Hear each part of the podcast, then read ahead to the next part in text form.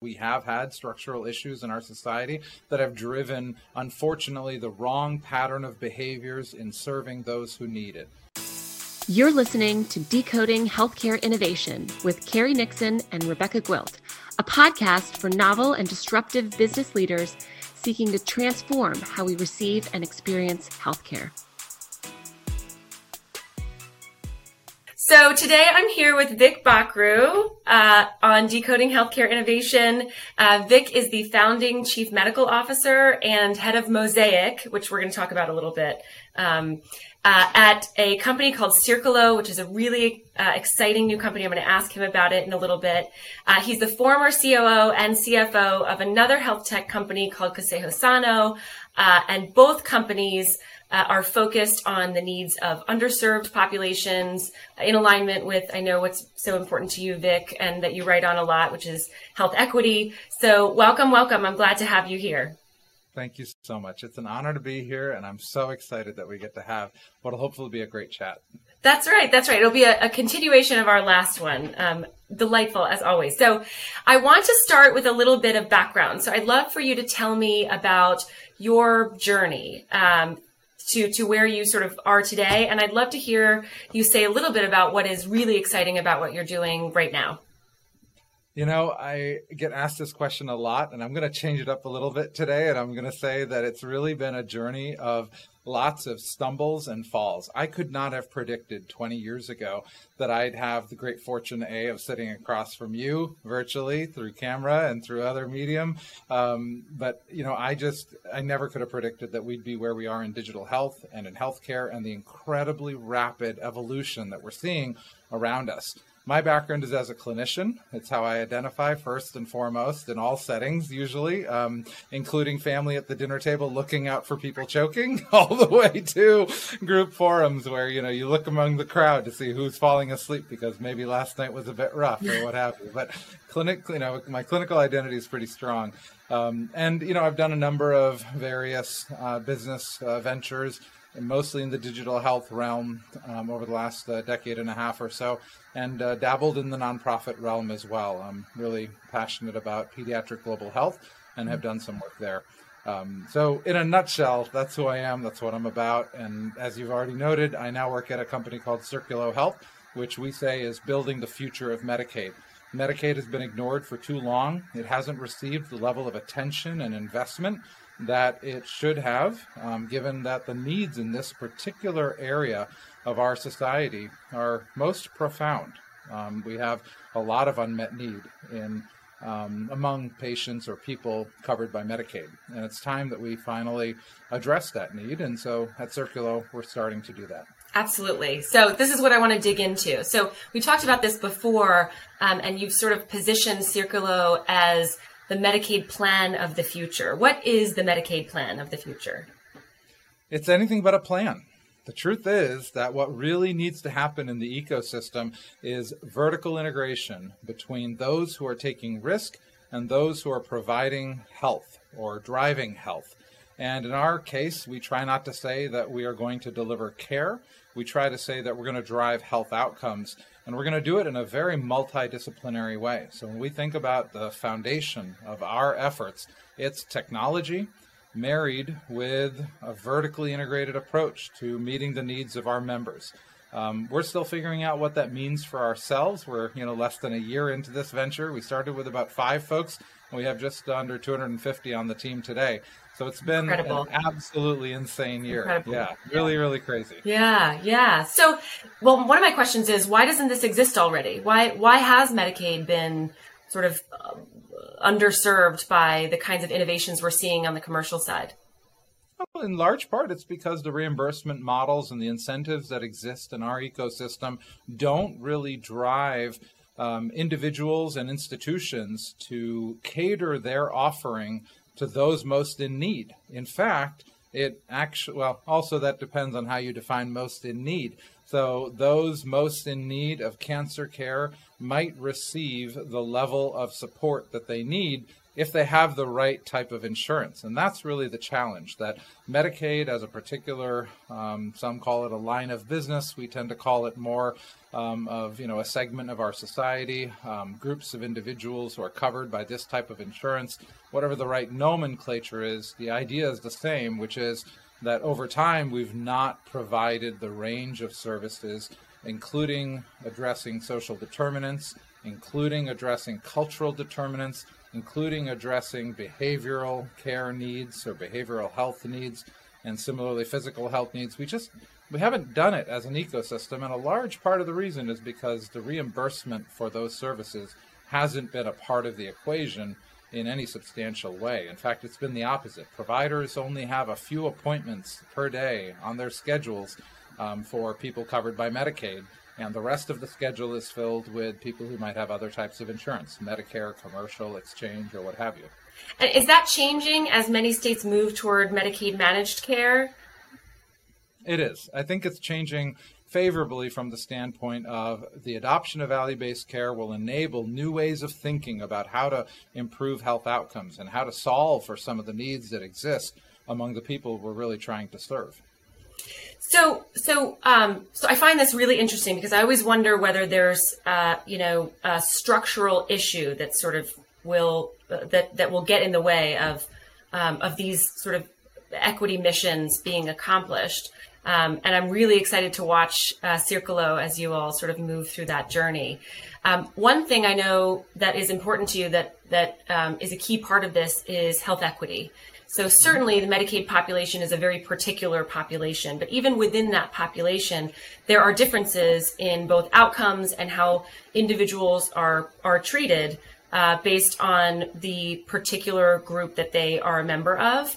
Um, recently, Blue Cross Blue Shield of Massachusetts published uh, published a uh, report uh, that included lessons that they had learned after implementing sort of equity uh, metrics and then tracking them uh, that revealed that even that plan, which obviously had a, a, deep commitment to health equity and continues to do so, saw some pretty alarming problems uh, in how the um, their member physicians treated particular groups of people, and certainly we've seen this before in, in, in what the outcomes were.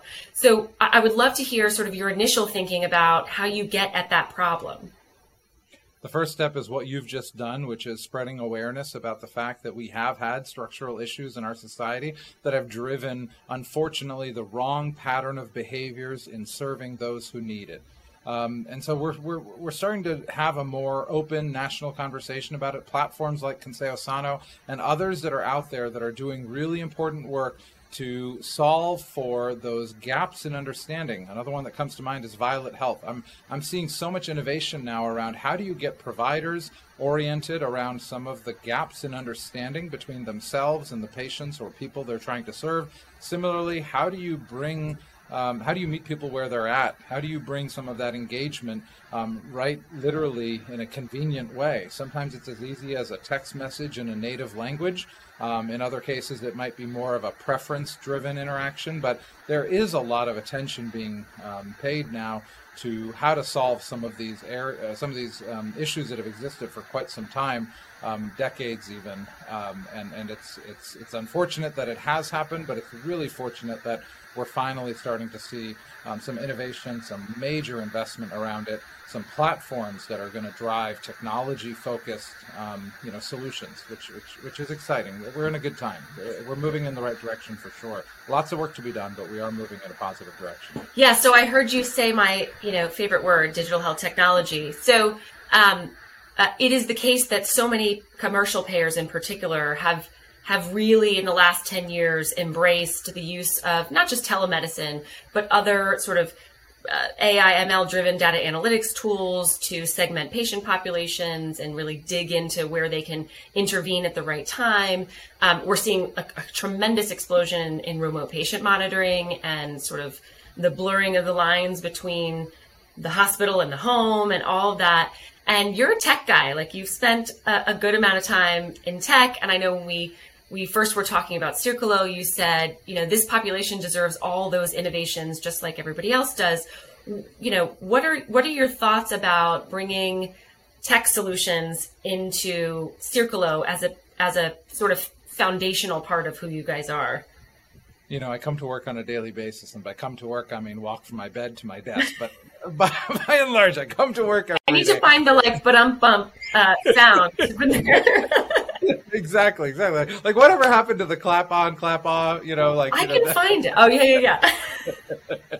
anyway, so uh, I digress. But um, you know, a lot of uh, every day, every day I was trying to say every day I come to work and I'm so incredibly inspired by the roughly sixty percent of our product of our team at Circulo is product and engineering. Ugh. These are some of the foremost minds in not just healthcare, but in the world as it relates to building product and engineering, uh, product and technology that makes sense for the end users. You know, for too long in healthcare, we have had two people on either side of a fax machine arguing over payments, right? The provider's office has a tremendous amount of hassle, and the insurers have a tremendous amount of administrative burden. And in some ways, you could argue one creates it for the other, whether it's errors in filling right. forms or whether it's policies and procedures. Well, it's you know, where it's the, it's the future now. We've got e-fax. you know, the number of times I've been made fun of for actually liking my fax facility, we won't get into it here. It's embarrassing even. I actually, you know, have have interesting views on on, on the role that fax plays. I mean, 30 billion transactions in healthcare, 15 billion of them are still done by fax machine, right? Amazing. So we've got a long way to go in in, in automation and in removing some of the use cases. So anyway, um, you know, at Circulo, I think one of the reasons why technology is being brought to bear is because the pain points have gotten to the point where it's just not sustainable anymore to do business the way we've always done it. Mm. It's causing physician and clinician burnout. It's causing patient abrasion and frustration beyond belief. Um, where now, even if you look at some of the news from this past week, care is being deferred you know, and care is not being sought because of some of the, you know, issues around how payments are handled and how the uncertainty around what you might have to pay, or perhaps even just the accessibility is not there. So whole host of reasons why technology, automation, the work that Circulo and the team here,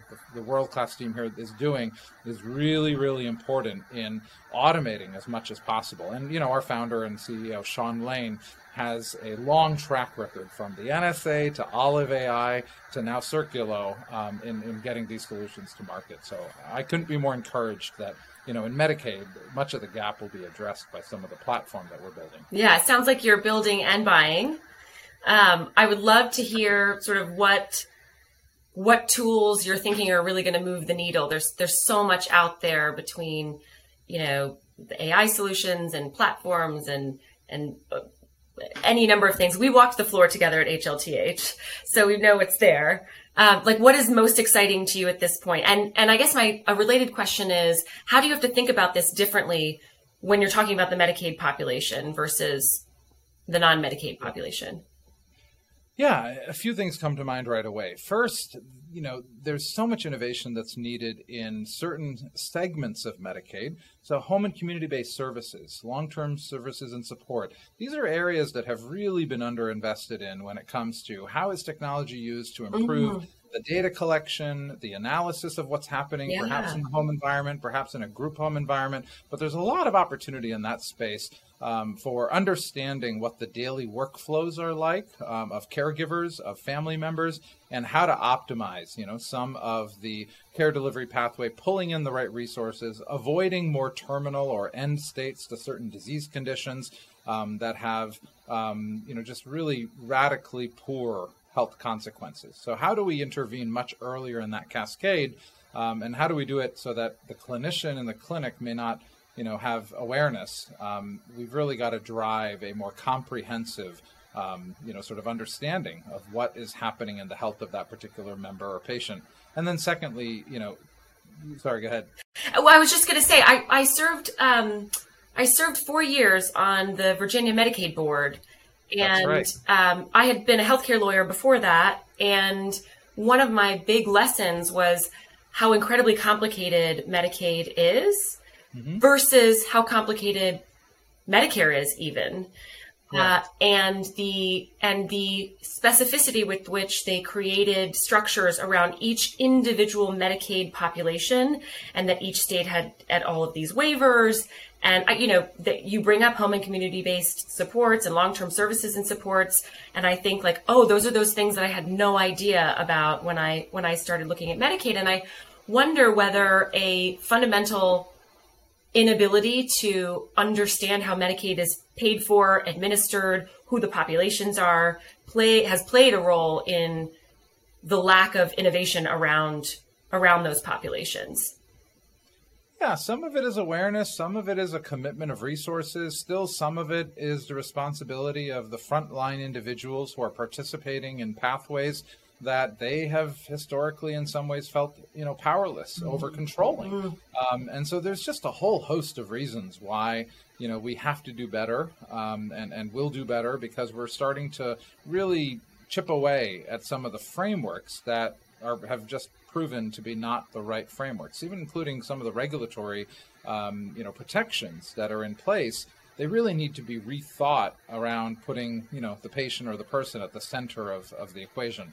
We've really optimized around other entities in the ecosystem um, and I'm, I'm seeing so much uh, person centered um, uh, innovation that, that it is encouraging.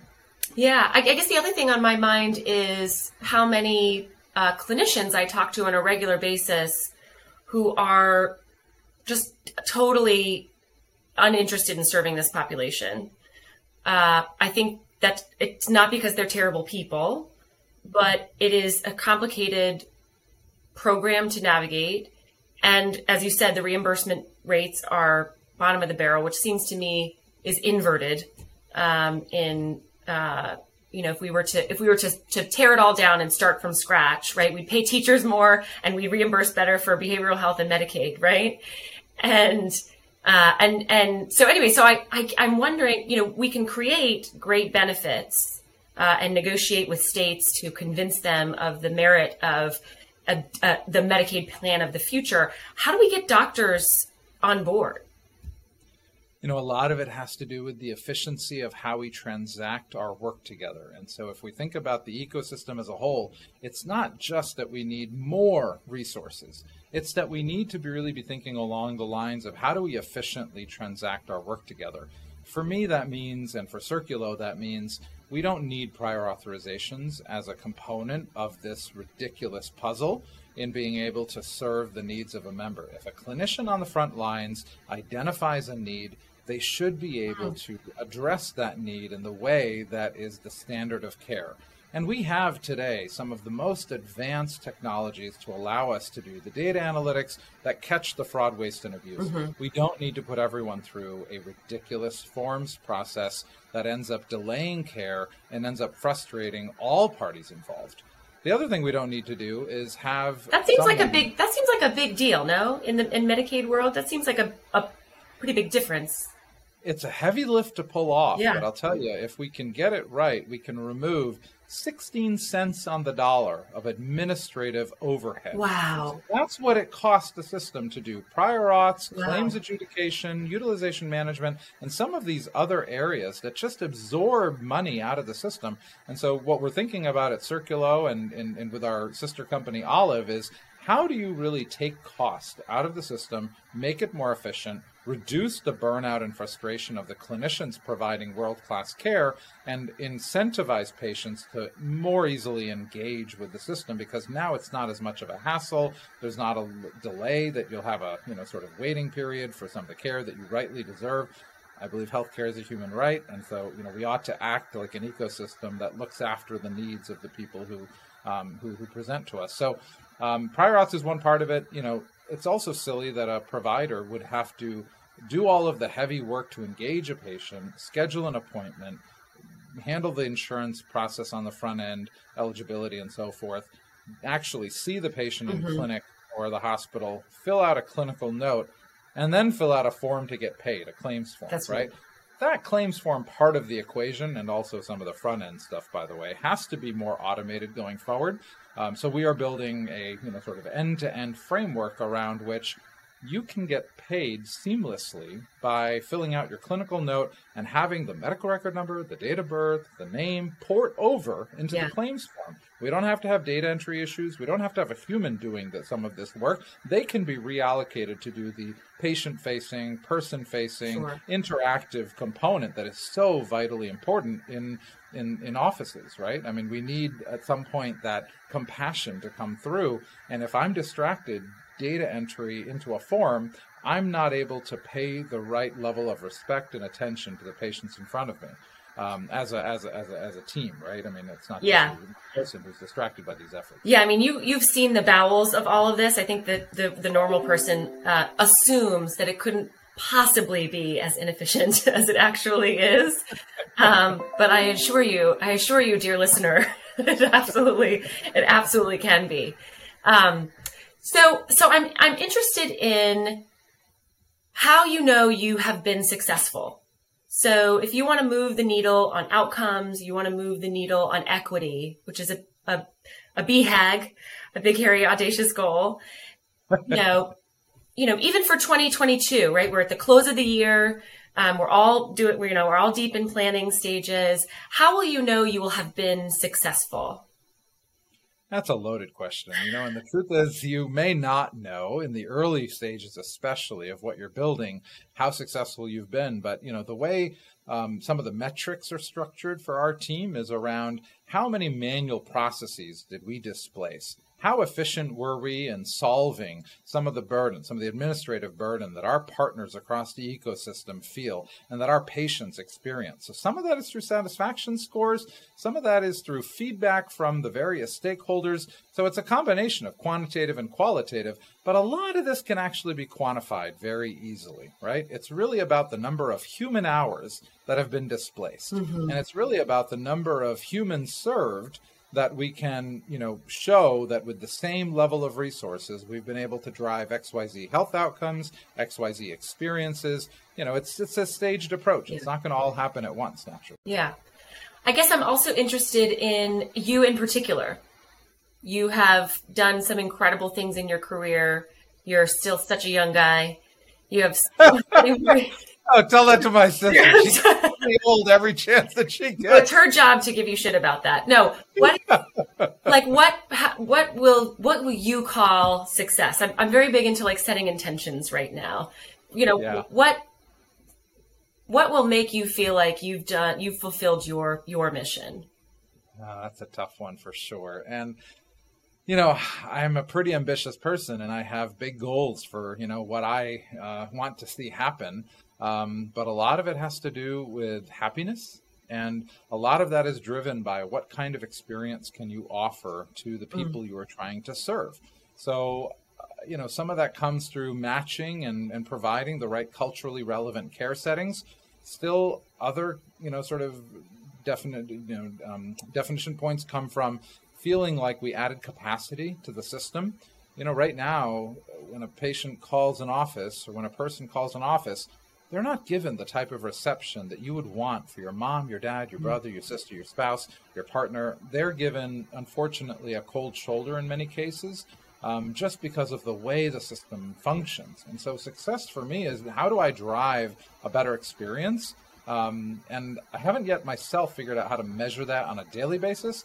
I can tell you on a monthly, quarterly, semi-annual basis, the metrics are there and the proof points are there for, you know, how many clinics did we open? How many mobile health services did we bring to market? How many members served did we achieve? How many providers shared feedback around the tools that we developed and that they were able to adopt and implement? How many clients and therefore how many revenue, you know, how much revenue do we generate? There are a lot of proof points yeah. for this, but, you know, personal success for me is really smiles on faces, happiness, you know, the ability to return from worrying about a health need to being with family and enjoying a holiday, which is also a hard thing to do in a pandemic when there's such an overhang around, you know, sort of is it safe to go out this day, today, this week, or not? Sure. Right? And so on. Sure. Yeah. Yeah. It's powerful. I mean, the work that that you and and other folks that are sort of in uh, in the healthcare innovation field is really outsized in terms of impact because our health is is so central to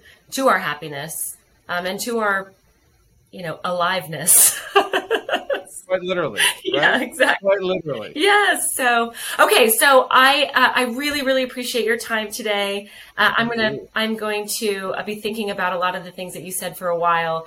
Um, I hope that, uh, I, you know, I wish you the best success personally and in Circulo. I will be watching you carefully and, um, do you have anything else to say to our listeners? No, I, I, just want to say thank you so much for you know the privilege of being here with you and, and to your listeners for listening. Of course, um, happy New Year as we embark, you know, sort of ah yes, New Year. Um, but but thank you so much, Rebecca. I really appreciate it.